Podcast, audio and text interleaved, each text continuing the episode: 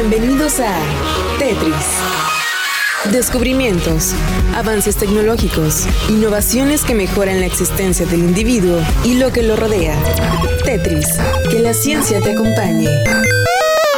¿Imaginas que los ladrillos de los edificios fueran una especie de baterías con energía?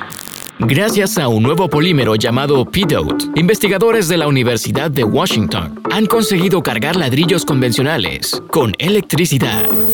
El ladrillo cocido se ha utilizado como material de construcción durante miles de años. Sin embargo, rara vez se ha encontrado un uso alternativo. Hoy en día, las paredes y edificios de ladrillos ocupan grandes cantidades de espacio que podrían aprovecharse mejor si se les diera un doble propósito.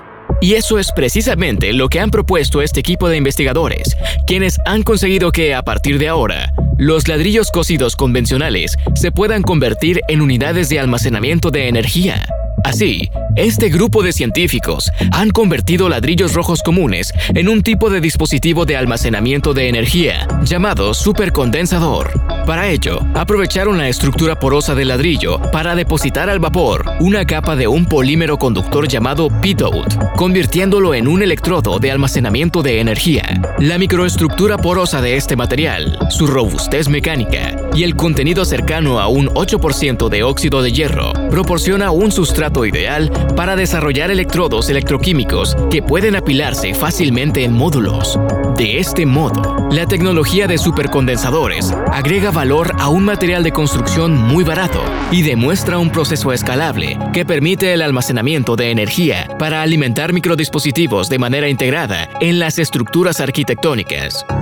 Los cálculos de los autores sugieren que las paredes fabricadas a partir de estos ladrillos podrían almacenar una cantidad sustancial de energía y que este trabajo podría inspirar el desarrollo de una nueva generación de materiales de construcción.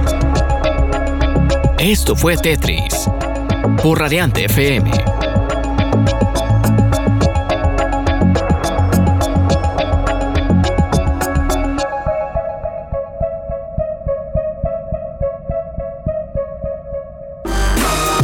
Software ha sido cargado en tu cerebro.